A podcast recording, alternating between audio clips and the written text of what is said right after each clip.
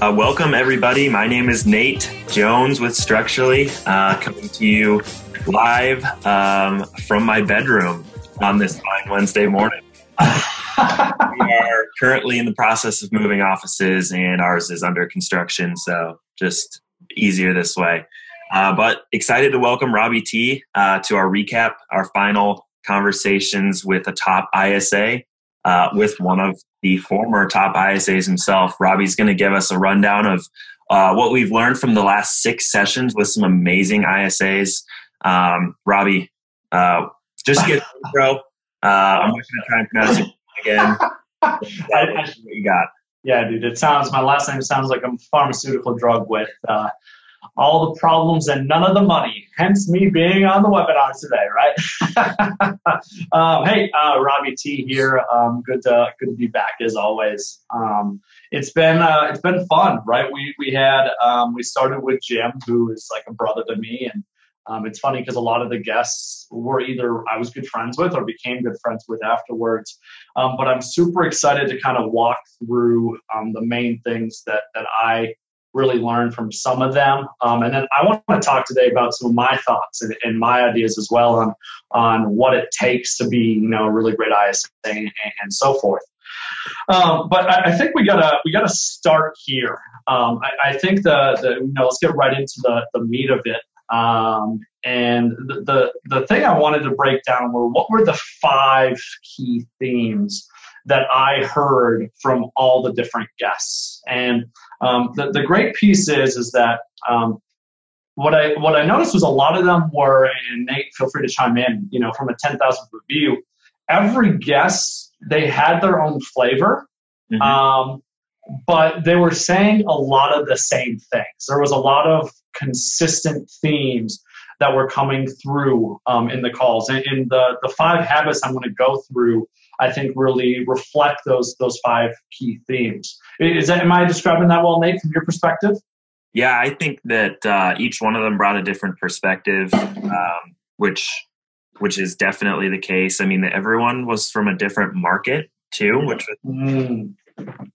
interesting. I think, weren't they? Yeah. Uh, so I think that that that probably played a lot um, a lot into the role, and I think everyone every ISA just comes from a totally different background. You came from politics, Jim. I don't really know where Jim came from. We don't know either. We're still trying to figure it out.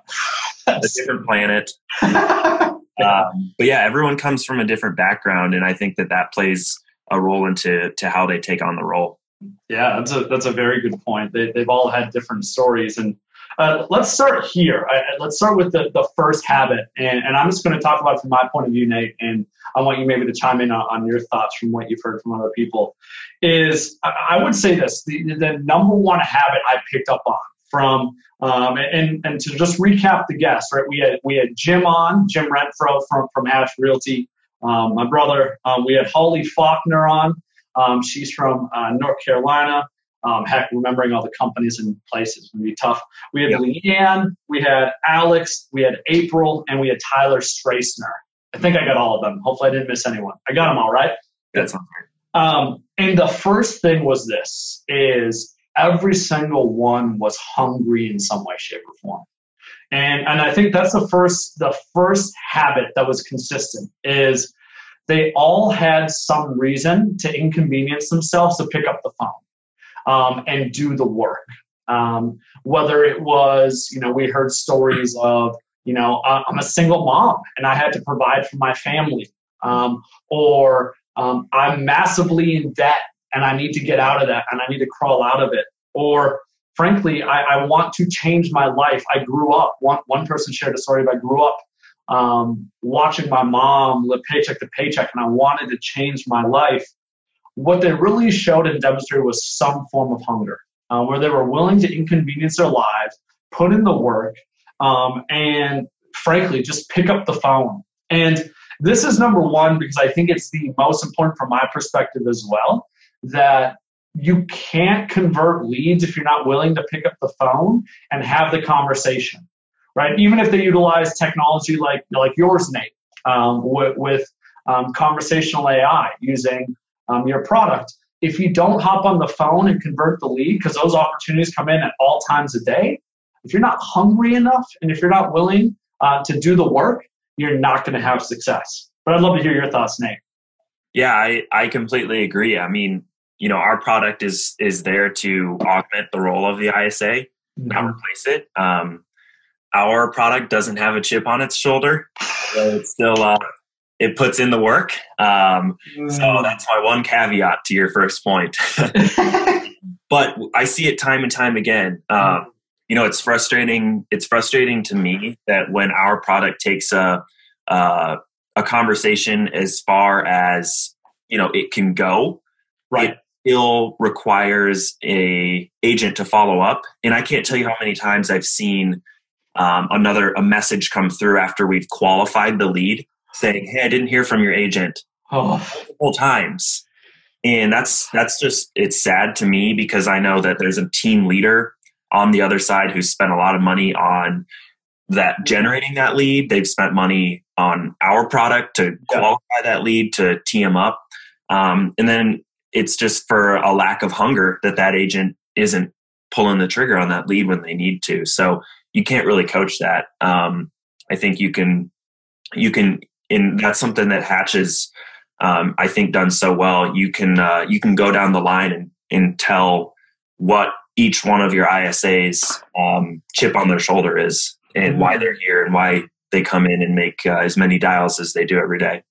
I, I, I love that. A chip on the shoulder definition is really good. And the, the thing that was so fascinating was to see the different chips, right? And and hunger is like this buzzword, and I probably shouldn't even use it, but the chip on the shoulder, it's fun because everyone's story was different. They were all do you know that that chip looked different, but they had it. And um, that that that for me was just hands down the number one thing is these people are proving something or they have something that are pushing towards. Mm-hmm. Um, and another big piece is their self they self realize and they they understand that and, and they've had conversations about it.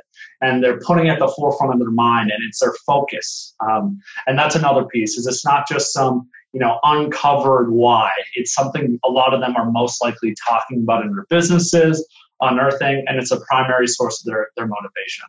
Yeah and you know i i come from this in a different perspective than you who was run um, team and coach the most successful isa teams in the country uh, but I think there's a big piece of accountability. Mm-hmm. If you mm-hmm. share your chip, you know, if Jim uh, shares his chip with you and the rest of the ISAs as why he's doing this, why he comes in and grinds every day, mm-hmm. then you poke him with that. You can say, "Hey, Jim, you know, I know you want to provide for your your dad. You didn't make as many calls today. Yeah, um, why not?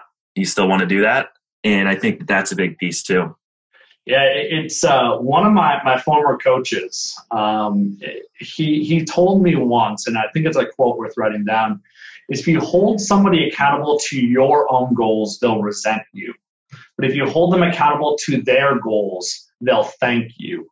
Mm-hmm. And really, the, the just the hunger is, and, and as a leader, from from to kind of play on that point, um, you have to know not just I want to make money, right? That, that's not a hunger. Like, and, and, that's the thing. If you were to go watch all the episodes, I don't think anyone was I just want to make money. There was so much more depth behind that. Mm-hmm. And if you're leading ISAs or you're leading anyone in any business, you can't just settle for that service. You got to know the depth behind it because as you just you showed a good good example. If you can hit on those more emotional pieces of the why behind what's motivating someone or what they need, want, or desire in their life, you can help them get to where they want to go. And, you know, when you first hold them accountable, I guarantee you they're going to be frustrated. We just went through that. Um, in, in, our ISA department, we got super focused on a, a really massive goal, basically going from May to September um, to get caught up on our goals. And um, Jim, I want to speak for him. Um, we were at a quarterly and we were talking about this. Jim held them accountable because they were falling short based off of what they've all bought into. And he's like, guys, we got to change something. And at first, they all said that they were frustrated with him, that they were a little bit upset with him. But then at that quarter, they said a couple days later or later that day, kind of clicked of, no, no, no, no. Um, this is for us. And then it was really they were thanking him. And um, it, it's it's it's kind of like being a parent. You don't always want to do what's most popular, but you got to do what's right. But knowing that hunger is so key, and finding hungry people. Yeah, absolutely. So if you're a listener now, uh, if you're an ISA, please tell your ISA leader, your team leader, someone on your team what your mm-hmm. your hunger is, what your chip on your shoulder is, why you come into work, uh, you grind every day. And if you're a team leader or an ISA manager or just someone on an ISA's team, mm-hmm. please hold them accountable and make them tell you their chip and um, you know understand what their goals are and see if they're meeting it. And if they're not, uh, light a fire under them a little bit. Truth. Exactly. So number one, hunger, like uh, you know, chip on the shoulder. I love that that phrase as well. Here's this, the second one that that that I noticed, Nate, and I, would love to kind of hear your thoughts. And uh, I'm going to pull this term from a book uh, by the same name called Grit. And I think that's something that really was self-evident among the top ISAs was they were very gritty people. And really, what what in, in my mind, and I read Grit by Angela Duckworth, and, and it plays right into it. Um, they push through the tough stuff. um, and despite resistance, um, they push through the tough stuff. And they're willing to delay their satisfaction. And they are willing to not focus on all the no's. Instead, they view the no's as being something that's getting closer to those yeses. So, grit, just being uh, relentless in their pursuit of those yeses despite the no's was another huge common theme that I noticed. Mm-hmm. Yeah, and I know. Um, I think I think it was the last episode with Tyler that we talked on this. Um, and you you preach it all the time. I know with your coaching clients. Um, I think one of my favorite stories for how to onboard an ISA the right way it mm-hmm. comes from grit. Mm-hmm. Uh, and it's the whole you can't give a teenager a Range Rover. come out with the 1992 Camry, mm. or else they, um, you know, they get uh, spoiled more or less. And I think that that comes from a place of building grit. So if you are a team leader or an ISA, anyone listening, and you're looking to hire an ISA, mm-hmm. a good way uh, to build grit early on is to give your new ISA hire really bad leads mm. and make them push through those because it's not going to be easy and they're not going to get used to it. Yeah. Or they will get used to it, but they're not going to like it. And then eventually you can start to, um, you know, give them the, the, the golden apple leads, the Zillow leads, the low hanging fruit where it's, uh, you pick up the phone, you call them and you set an appointment. Um, so I think that building that grit, um, you know, some of it obviously comes from the number one point, their hunger, their chip on their shoulder. But uh, a lot of grit can be coached and um, should be coached. So I, I definitely uh, consider that. Yeah, I, and I agree. And I, and I think another major major piece of it is there's a lot of times where um, you're to, you know, essentially um, get kicked in the face in this role. And what I mean by that is you're to have that person you've been chasing for 18 months and you're to have these great conversations and you're to call and they're to say something like, well, I decided to go with X. And you know that that person is just not good at all. And some people, it's so easy to fall into the trap and let uh, something like that be a demotivator. And those that are the most successful, that lights a fire underneath them and they go and find another person. And one of the things I've noticed, and it, and it was dear in my heart, and I've noticed it's been a theme in, in top ISAs as well, is like they take this, they have this passion um, and they take it personally when somebody has chosen to work with somebody else. Um, and then they do everything they can to avoid that again. But again, it's, it's that grit, it's persistent, it's relentless, it's delayed gratification. Um, and that's probably one of the biggest things to kind of tie and put a bow on this is none of the ISAs that we interviewed said I had success, you know, month one.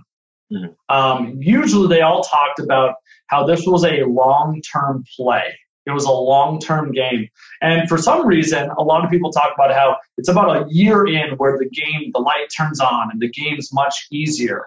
Um, and that requires grit to push through that year because you're you're making the calls, you're shooting the text, you're getting a heck of a lot of no's, and of course um, you got to be focused on uh, I'm building my pipeline. I'm going to find those yeses, and uh, you got to. It's almost like remain optimistic despite the pain you're going through.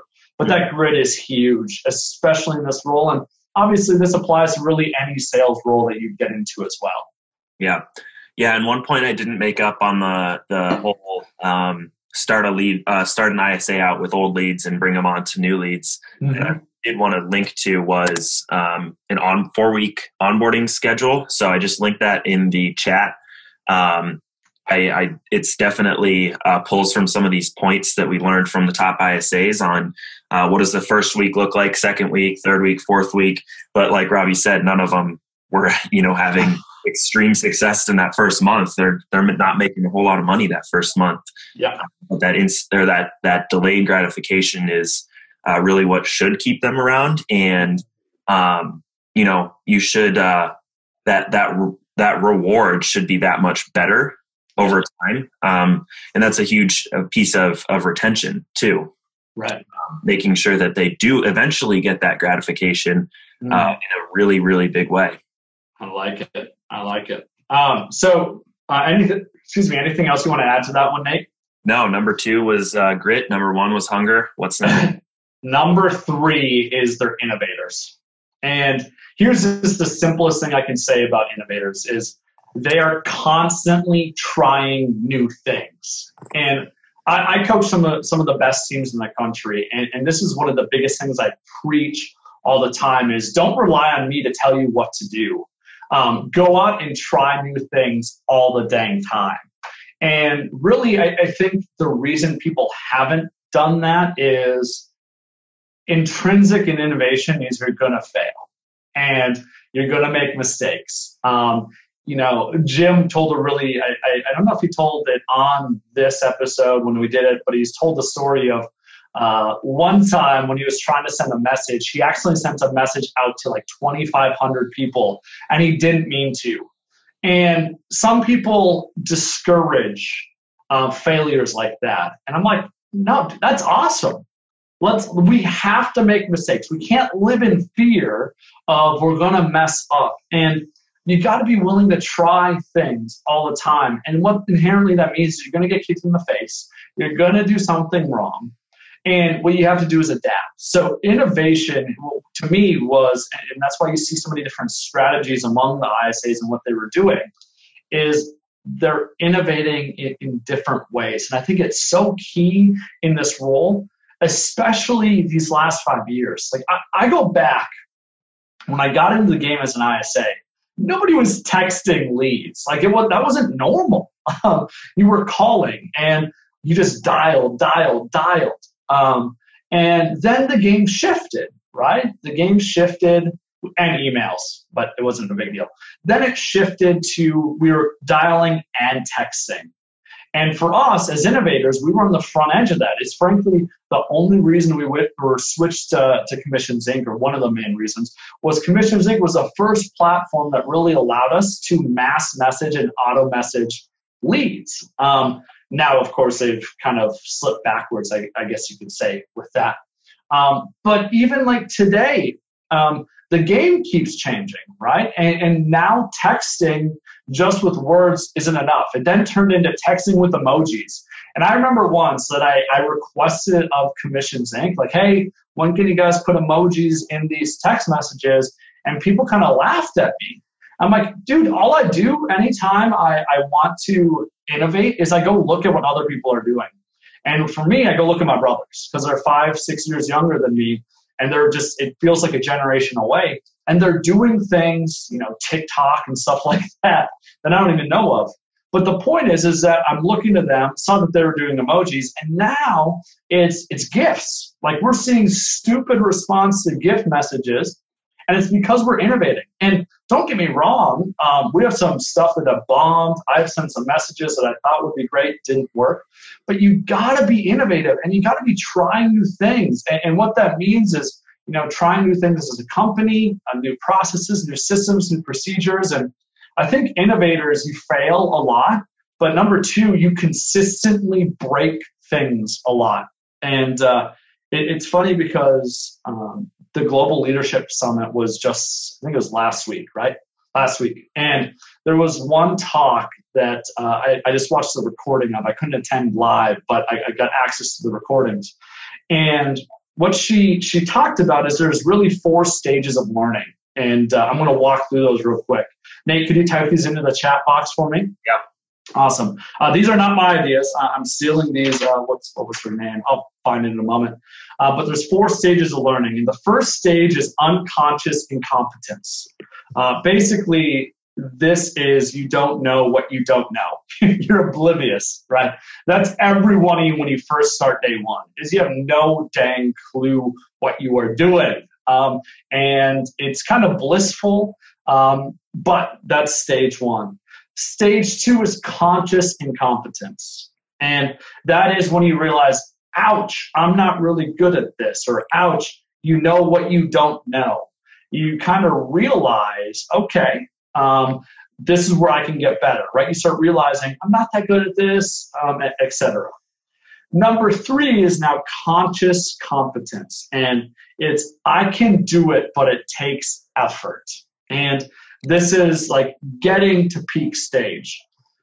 Then from here, you have a choice.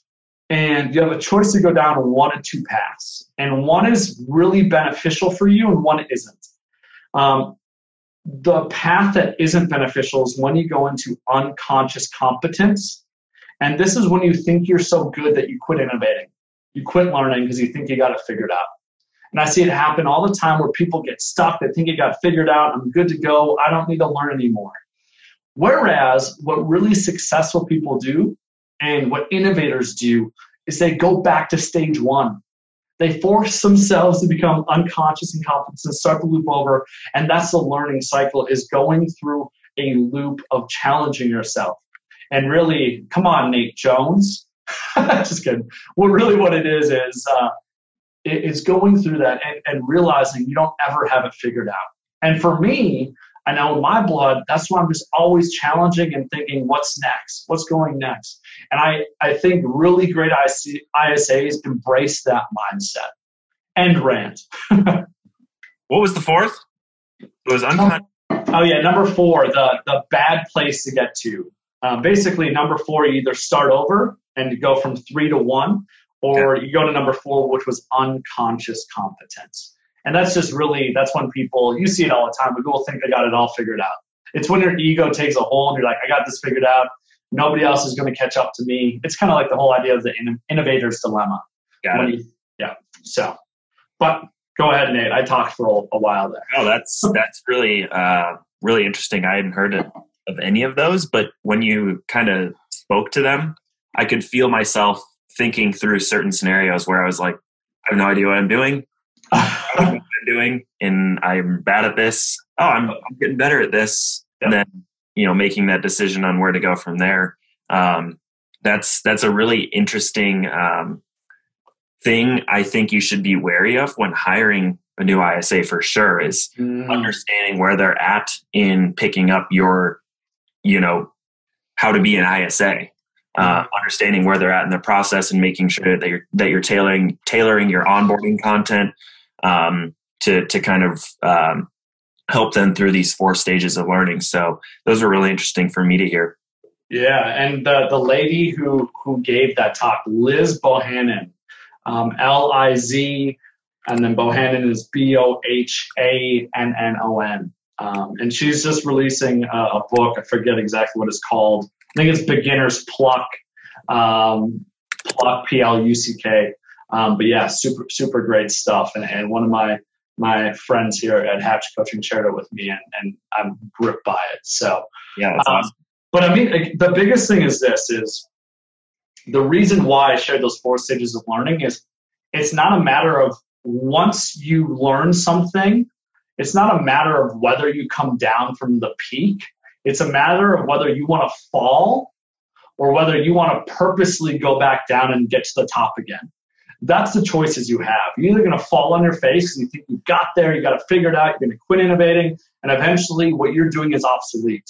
And anyone that's just calling today, for example, that's the world you're in. Like if you're, for example, only calling leads, it, it's not going to work. You've got to be innovating and trying, and that requires you having the hubris to recognize, I don't got this all figured out. Someone might come along and do it better. What are they doing? And look at it. It's why one of my favorite things to do is go spot check our competition. Sometimes I'm really happy about it and see some really great things. Sometimes I'm like, hey, we should try something different. Yeah, yeah, and I mean, it's just uh, it's just from you're not it, you're not differentiating at all. I mean, if everyone's calling, how how would you stand out from the noise? But if you send if you send your leads a message through like WhatsApp or Facebook Messenger or just some other medium in some other way using a GIF, uh, that cuts through the noise. That gives them some reason to remember you, even if they're not ready.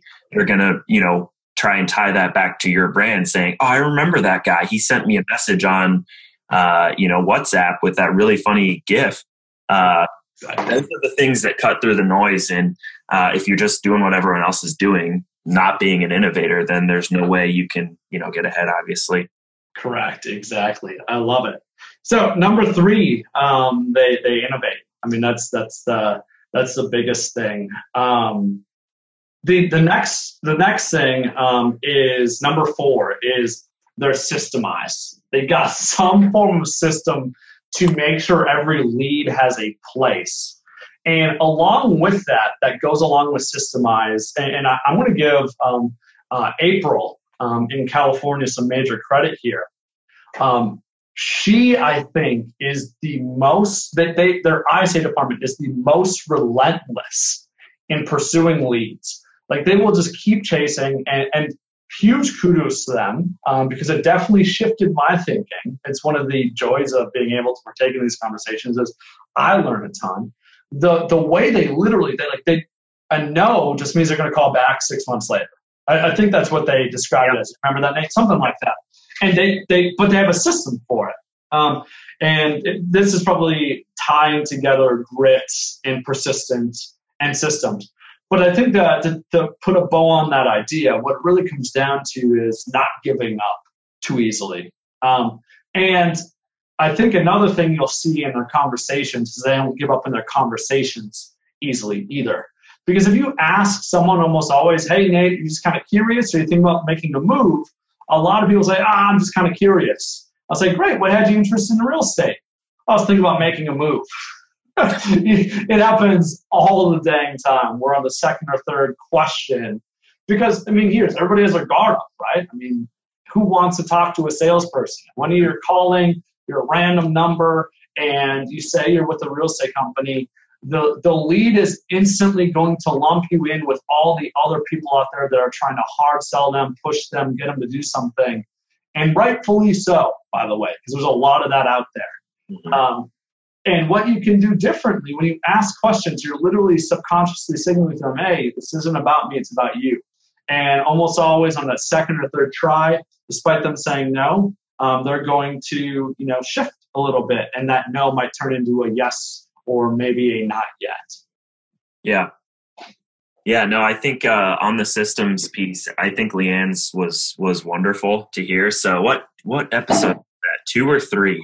oh gosh, dude, I don't remember the exact. It all, it all, it all blurred. yeah, if you want to, if you want to hear a great uh, system on, you know, kind of just not giving up on leads, listen to the second or third um, one of these uh, uh, episodes in our in our seven part series uh, interviews with the top ISA. Uh, that was that was great to listen to. Um, but yeah, I mean, I think it's it's partially too. You want to give your ISAs the ability to come into the office and know exactly what to do you know they that that comes from a place of having your systems in place you know you need to call um, these leads because they came in overnight first you, then you need to go to your FSBOs call them and you know run through this checklist without thinking mm. so they can open up their their time to to be innovators they shouldn't have to they shouldn't have to come through your database every day and say who do I need to call? Why do I need to call them? what do I talk to them about? They should be spending their time thinking, how can I tweak my messaging to get better response rate? I'm going to A B test this set of 50 leads that I'm uh, messaging today with a GIF and an emoji and uh, see which one works out. They shouldn't have to be thinking and spending their valuable time thinking through the very basic, mundane system tasks. Uh, that should be defined by, you know, an ISA leader, a team leader, or the ISA themselves eventually, uh, so they don't have to think through those things. I I love that. And you're hitting on the, the biggest thing. And, and the biggest recommendation I can give on that point from knowing it in our world as well as top producing ISAs. If you want to simplify who you should be calling, the simplest way to do it is you need to create buckets that put apples with apples and oranges with oranges. Because what I see happen all the time, and it messes up everyone's system and it makes it so impossible uh, for them to work. And instead of calling leads, they take 10 minutes to plan on who should I be calling every day, many times a day. All you need to do is you just need to take leads and categorize them and take like leads and put it with like leads. And you should write that down because it, the more you chew in that, it's going to resonate. You take like leads and you put it in a bucket with other like leads. Can what that example? A great example is you should not have your contacted leads in the same bucket as uncontacted leads. It makes no sense because the way you're chasing a uh, a contacted lead that said, "Hey, give me a call back in a year," is going to be drastically different than a lead you haven't called before. And what you need to do, just in systems wise, is you need to create tagging mechanism, labeling mechanisms, or whatever your CRM has to offer. And what we do is we just basically segment all leads into different pools, I guess you could say, and it's based off of them being like each other. So let's, let's talk follow ups, right? This is what we do with, with all of our follow ups. And a follow up for me, because um, some people get it confused, a follow up is somewhat of a nurture. So a follow up is somebody that I called or texted, we contacted, and we determined we wanted to follow up at some point in the future. Hence, is calling it a follow up. I know a lot of other people have called it nurtures. We're talking the same game. But what we do is we take those and we actually subdivide it and we categorize them as A follow ups, B follow ups, C follow up, and D follow ups. And the simple reason is, is that a D follow up is drastically different than an A follow up. Um, an A follow up is somebody that when that follow up time pops up, I need to call that right then and there. Um, whereas a D follow up, if that thing pops up and I don't get to it for a few days, doesn't really matter. So it, it's really it's systemizing things for you. And so we're just doing that all the time. On the uncontacted side, all we're doing is we're, we're categorizing people into two different pools high quality and low quality. Because when I'm making calls through that I want to get to, I have extra time to call leads. I'm going to always call my high quality opportunities every single time. So it's, it's just taking this and taking your uncontacted, your contacted leads, your appointment set leads, taking your junk leads, right? The people that aren't interested.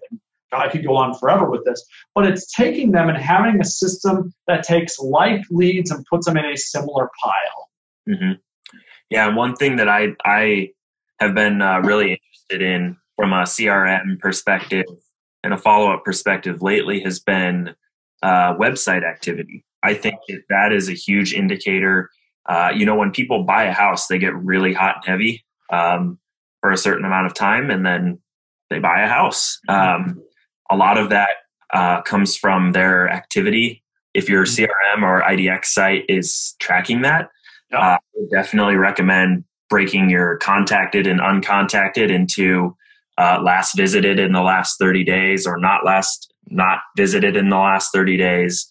Um, things like that that proven uh, you know prove that they're on your website checking out properties in more of an aggressive fashion and then calling through that list with a little bit more uh, tailored content. Yeah it's it's uh and I think Ylopo has this figured out better than anybody. It's it's the whole idea of just behavioral text, where mm-hmm. somebody's behaved in a certain way. Now we try to trigger it, um, trigger something, I should say. Yeah. And they got that figured out beyond anybody else in this game. And I, I agree 100%. And then somebody's like, but they told me they're going to look, look to buy in a year or two or three. And I have one simple rebuttal plans change, things change. Human beings' story is not constant. Uh, I bought three homes in about four years. Uh, I'm, now I'm not going to buy a home for a long time.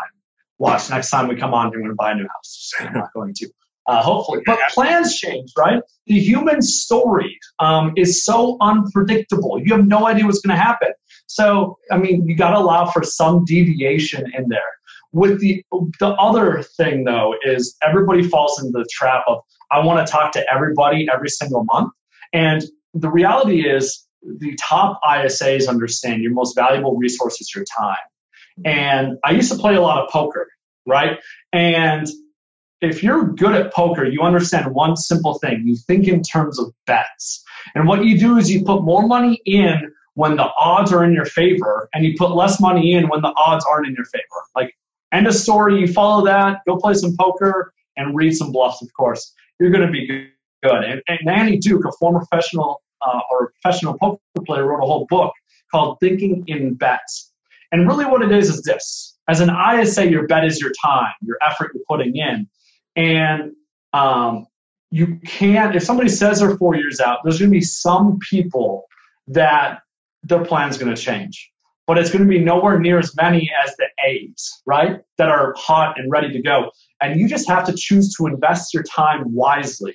And the reason we created that ABCD system was my ISAs invest more time in their A and B leads than they do their C's and D leads. But what's cool about that internet activity is um, it can kind of signal, okay, this person told me they were a D, but now they came back to the website and they're super hot. They hadn't been there for six months. Some things probably changed, which yeah. is why Ylopo I, I, think is genius on that mm-hmm. on that front.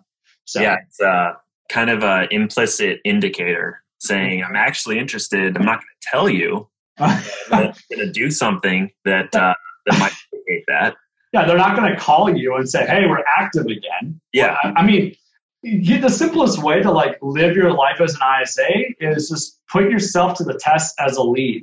Would you call that person and do that, or would you just go to the website and view homes again? Exactly. It's it's yeah. that simple. Yeah, yeah, and that's why I think it's so interesting because that's that's where technology should be.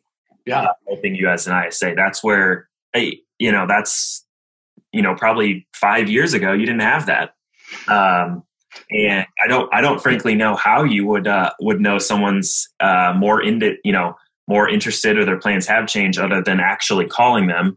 Hopefully, you had some, you know, systems in place so that you weren't calling all of them and you were hedging your bets a little bit and calling the, you know, the follow up A's and D's. Um, but I think that to your point on the follow up, not following up uh, with D's and C's so much. Um, that just prevents burnout. Yes. Your, your ISAs can only handle so much rejection. Uh, it's it's a marathon. It's not a sprint. Uh, so you you have to help get them set up in that way. Truth, exactly. So systems. I mean, they all have some form of system to do what we're talking about here. Um, and they're all slightly different. Um, April's is different than ours. Granted, I took some great notes on hers on, on some things. Um, but there's some system that makes it easier for them to know who should I be called? Excuse me, who should I be calling today? Because that's the biggest problem I see is people have analysis paralysis where they freeze and they don't know who to call, so they don't end up calling. And it doesn't sound like a big deal, but if you spend five, ten minutes a day doing that, that is hundreds of hours wasted in a year. Um, You know, somewhere around there, and especially in the lifetime of an ISA. Yeah. So they're systemized in some way, shape, or form. Um, anything else you want to add to that one, Nate? No, it's number five. Number five is they are service focused. And this is probably the, the hands down the most common theme, the biggest one, and I'm saving the best for last is I don't think any of the ISAs we spoke to viewed themselves as being sales focused, being salesy, which is really funny because they're probably the top producing ISAs and lead converters out there. Um, and I think there's we're going to talk about that in a bit, but they're really service focused. And let me let me provide depth behind that. Uh, the great ISAs aren't focused on 123 Main Street. They're not focused on making that sale. They're 100% hyper focused on who is this person? what are they potentially looking to do? What are their needs, wants, and desires, and how can I serve them? And that was probably one of the biggest themes, despite being, you know, we had someone from Washington, we had somebody from California, we had somebody from Fargo, North Dakota, um, aka the middle of nowhere. um, and then we had, you know, people from the South. And I just realized that we covered like the whole, basically the whole United States. Yeah, we did. Um, and, and, then uh, we had somebody from the East Coast, the Carolinas. And the theme was they were focused on, on that service. Um, and they're focused on putting that leads, needs, wants, and desires far below or far before the sale. So, what are your thoughts, Nate? Yeah, I I always come back to um, you know when I was at the the Hatch uh, summit last year at this time, I think, yeah. Yeah. Uh, or was that the conversion? I think it was the summit where we had the breakout session. Mm-hmm. You uh, you drew the picture of a uh, of a house and a person. Yeah. Um, and I think the old way, um, you know, the old ISA model was focusing on on the house, yeah. and, and the new way is simply focusing on the person. And you know, that's always you know struck home to me from a product perspective. I've learned a lot from you, but from Structurally, you know, way back in the day, early on, we thought, can our product integrate with MLS data? Should we? That's a whole other story. It's it would be it would have been miserable to do, but we didn't. Um, a lot of that was because of you know you had told me the story of you know a lead will come in and say does this property have how many beds does this property have?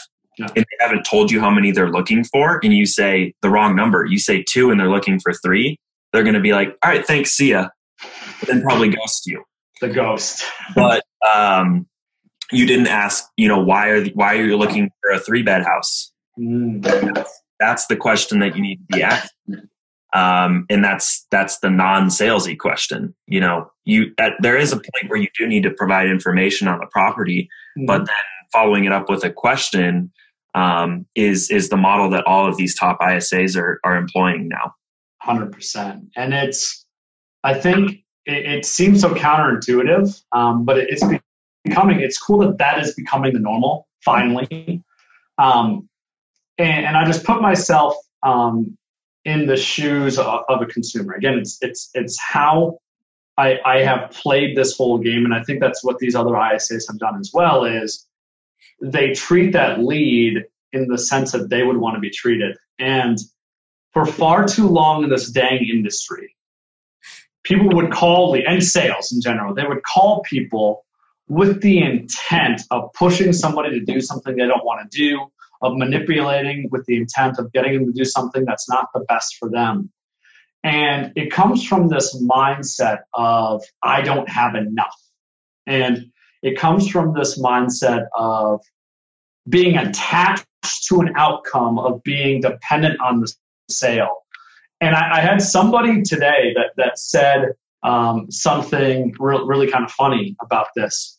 Um, he basically said it, it, it comes across as like desperate breath and it stinks and nobody likes it. They can tell, they can hear it. When you're being very pushy and salesy, what you're, you're, you're really signaling to them is, hey, I need this next sale. And the thing my brain goes to is, I would never want to work with somebody that was desperate for that next sale. I'd want to work with somebody that truly took the time to understand my needs, wants, and desires at a deeper level that would help me process information. Because when you're in a sales mindset, what happens is this is you only talk about the surface. And the reality is this is that if you're if, if you the lead you are talking to, if their story isn't changing throughout the conversation, you're doing something wrong. What should be happening is you should be asking questions that get them to think differently. Because when you do that, you're getting to the depth of who they are and what they want. And when you don't do that, this is why almost everyone says buyers are liars, is because they heard the surface response and then that person had a trigger that came up. And they didn't tell you about it because you never asked about it. Mm-hmm. Uh, there was a trigger, and now they're like, I got to walk away from this house. And they're not telling you why because you didn't ask. You never took the time to understand it. Mm-hmm. We have so much less of that because we take the time to find out what they need, want, and desire not on a surface level. Like it's not just when I say that, I'm not finding out that they want five beds, three garage stalls, and three bathrooms. Now we're finding out that they want that fenced backyard because they have kids and a dog. And then I'm asking another question just to show an example of this. Um, and, and, I think the other ISAs kind of demonstrate this as well, is asking a question like, okay, but if your wife were on the call today, what would she say she would want in the house? And do you think people always agree on what they want in the house, or do you think there's confliction there? um, and then I'll even say, well, what about your kids? Sometimes I'd say, all right, Ruffy, your dog, what the heck do they want? As a joke. But for someone, their dog is their child, right? And really what it's doing is it's slowing down asking questions to see, to help them think differently. Mm-hmm. And when you do that, you're going to provide some so much better service. The you will actually move much quicker with people because you won't have the hangups, you won't have the subconscious stuff that's not being aired slowing you down. So I think it's it's when you focus on that service side, it makes the sale like secondary and becomes so much easier. Yeah, that uh, that kind of triggered a an action item and a curiosity point for for everyone listening and for you too, Robbie. Uh, I would be curious to know in everyone's database, and yours yours uh, is a good place to start since it's so well organized. Yeah. How many of your leads that were once responsive that have now ghosted you that you're following up with have provided you more or less a reason as to why they ghosted you? How many how many people are out there that are that are currently ghosting you uh, that you could re-engage somehow by you know uh, bringing that up. And i don't i don't know if that makes a lot of sense but i'm thinking about it from a from a from a software company perspective. Yep. we have people who cancel our product. And you know we always ask why. Uh, it always makes us sad but it's a, it's a similar it's a similar reason. Uh, well, it's because you don't have an integration with Boomtown, or you don't have script customization. You don't have a reason, mm-hmm. and eventually we'll probably have that reason. And a really good way for us to bring those clients back is simply tailoring a very personal email to them saying, Hey, you canceled because we didn't have script customization. We're releasing it this week. Do you want to sign back up? They're really likely to do that. Could you do that the same with the leads that have ghosted you? You know, hey, I had uh, you had mentioned that you're you were thinking about making a move in the next year uh, because you were waiting on a settlement. Has that settlement closed? Mm. Uh, really tailoring those messages to re-engage your ghosted leads seems like a really interesting opportunity. It's funny that you say that because my brain went to two places. We have two different types of ghosts. One would be the one you just said, where they're waiting for something. And mm. granted, don't get me wrong, out of probably a hundred people that say that, usually one gets a settlement from my experience. Yeah. but still, um, and, that one is worth it. I'll come back to it in a little bit. Um, there, there's maybe a story I'll share there. But the other one is we have a message that really plays into that and calls them out on them ghosting us. It's our aliens email oh, yeah. um, and text. And it basically says, hey, we've been trying to get a hold of you. Did you get abducted by aliens? Long story short, that's what it says. And hmm. um, it says that it gives like three options. And a lot of people will like respond to that and say, no, no, I'm sorry, I've just been super busy. Um, so like acknowledging the the ghost piece. Um, because it, it, shows that hey, I'm, I'm, not super. I'm not trying to sell you. I think it's it's coming from a place of I'm just trying to reach out. Um, and frankly, I, I, love I love your perspective on that. Um, yeah. Acknowledging, I think it's acknowledging the ghosting can be the first step in it. You're right. Yeah. And I think that ties together all your prior points nicely. That uh, thinking about your database in that organized way mm-hmm. um, comes from a place of inno- innovation and systemization. Uh, but then also thinking, you know, how can I service this person comes from your service focus point number five. So yeah. tying those all in together, um, that's really what being an ISA is all about that's the kind of creative side of, of being an ISA is look, I've got this job to do. I've got this uh, database um, of leads that are look all all sorts of different.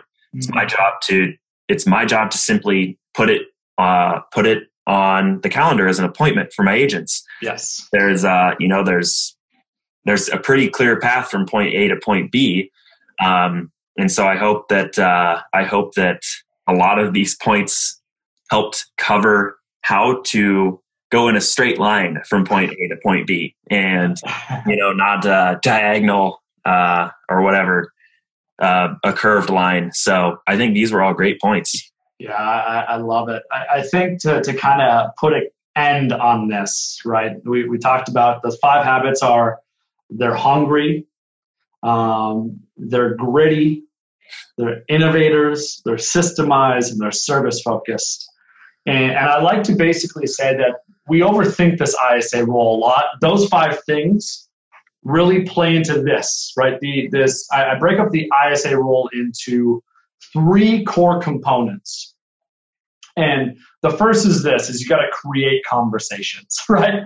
Um, to be an ISA, you got to create conversations. Whether you're paying to use a Structurally to help generate that for you, you're making the calls, you're using automated text, you're shooting text or emails. Number one is you got to create conversations. Um, and where I see people go wrong with this, by the way, is they'll make dials to make dials. The whole point of making dials is to create a conversation. So, hands down, number one is create conversations. Number two is form a connection. And you're not going to do that if you're sales focused. You must be service focused. You got to be focused on them, their needs, wants, and desires.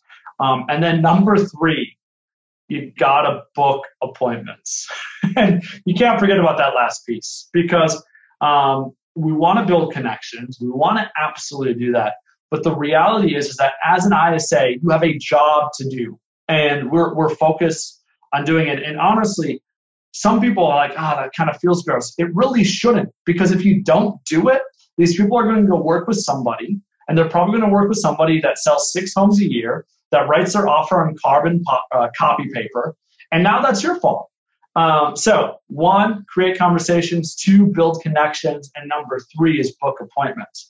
And the top, you know, ISAs that we interviewed, they're doing that. They're doing all three stages. They're hungry. They're gritty. They're innovators. They're systemized and more importantly, they are service focused. And what that means is they're willing to, you know, if somebody's not wanting to do something, they don't care. They're not attached to that. So mm-hmm. That's kind of my my bow on bow on all yeah. this. No, that's been great. Um, this has been a really exciting seven part series. This is the seventh episode in the series. Um, you want to dive into each one of the six prior, they are on the Structurally YouTube page. Uh, going to hopefully make it up to the uh, the isaradio.com podcast. I'm working through that. Uh, there's a lot of content to diet, uh, dig through there. So, yes. um, yeah, if I check those out, uh, we I think we covered a lot of of those points that, uh, in this episode. So, um, I think uh, I think Robbie and I are starting to think through our next series, which sounds like it could be stories with an ISA. Is that right, Robbie? Yeah, I mean, uh, here's the thing for, for you 20, 22 people that are on right now. Uh, give us some feedback on where you think we could take this. Um, one thought I had was obviously up until now, this has been very 10,000 foot view, the habits and, and what ISAs do. Um, I want to zoom in. Um, I don't know for sure where we're going to zoom in though and, and I want you guys' to help getting there. And one thought, whether you want to reach out to me, shoot me a message, you know, throw it at us, uh, reach out to Nate, is having really successful ISAs come on and, and talk about, you know, some of the conversations they've had with people, um, the most challenging conversation they've had, um, the most impactful conversation they've had. Things along those lines. Um, they'd probably be a little bit shorter episodes, yeah. but I think they could be really valuable and and really learn you know some some cool insight into how they're doing it. But that's just one thought um, that i came up with. Obviously i'm not i'm not tied to that. There's yeah. more or less a, a playbook that you can kind of steal from uh, in certain scenarios. That's you know yeah. a lot of people learn a lot of different ways. This was high level. Uh, i know i personally love to learn from examples. If i was ISA uh, what is what does uh, mr eric hatch always say? Watch you, watch you go and do. Uh, we've kind of been talking about the watch me and the watch you, but yeah. uh, really getting into the go and do part would be a really interesting um, uh, aspect that we want to bring in to give you know all the ISAs listening, all the the team leaders listening, um, the ability to uh, use real world examples from outside your market, maybe in your market, just from all over that you can learn from. Truth, truth, exactly. Yeah. Well, I appreciate it, Robbie. Uh, I appreciate it. Um, everyone listening, uh, Hannah, yeah, I'll sh- I'll share that four week onboarding with you. It's it's above in the uh, in the chat, uh, the resources link, or I'll have Izzy reach out. But uh, again, this this episode uh, was our seventh and final of the Top ISA uh, interviews with the Top ISA series. This will be live on the Structurally YouTube channel shortly, um, as well as emailed out to everyone listening. Awesome, Nate. Can I can I make one quick plug, real quick? Yeah. yeah. What do you got? So, um, in, in about a month, uh, September 11th through 13th, um, we're doing our Hatch Summit, and you brought it up, which sparked my memory um, here in Fargo. And um, would love if you just go to hatchcoaching.com. Um, we would love to have you guys uh, attend. Um, Nate will be there. Andrew, the other co-founder. Uh, we got a really cool group of, of people coming. I'll be there. Jim will be there. I think he posted in Lee's Peaks about that. All of our ISAs will be there. We want some firsthand exposure to all this because, I mean, you've heard it from Jim, you've heard it from myself. Um, but if you want to see our team and, come and learn from us, uh, our summit is like, it, it's basically our version of family reunion that KW puts on. And uh, more importantly than anything, we focus on having a good time. Um, and uh, would love to see you guys. I uh, I can speak for Structurally. We were there last year, and uh, I still come back to things that I learned there as I did on this episode. Um, and I'm sure the I'm sure the content will spark another year of of learnings for me. So um, I uh, I would love to see everyone here there from Structurally's behalf and on behalf of your business. I think it's a, a phenomenal decision uh, that you can make. So um, yeah, with that, Robbie, thanks for the time. Uh, we'll see everyone soon on our next series, whatever that may be. Whatever it is. Take care, everyone. Peace. Bye. Y'all.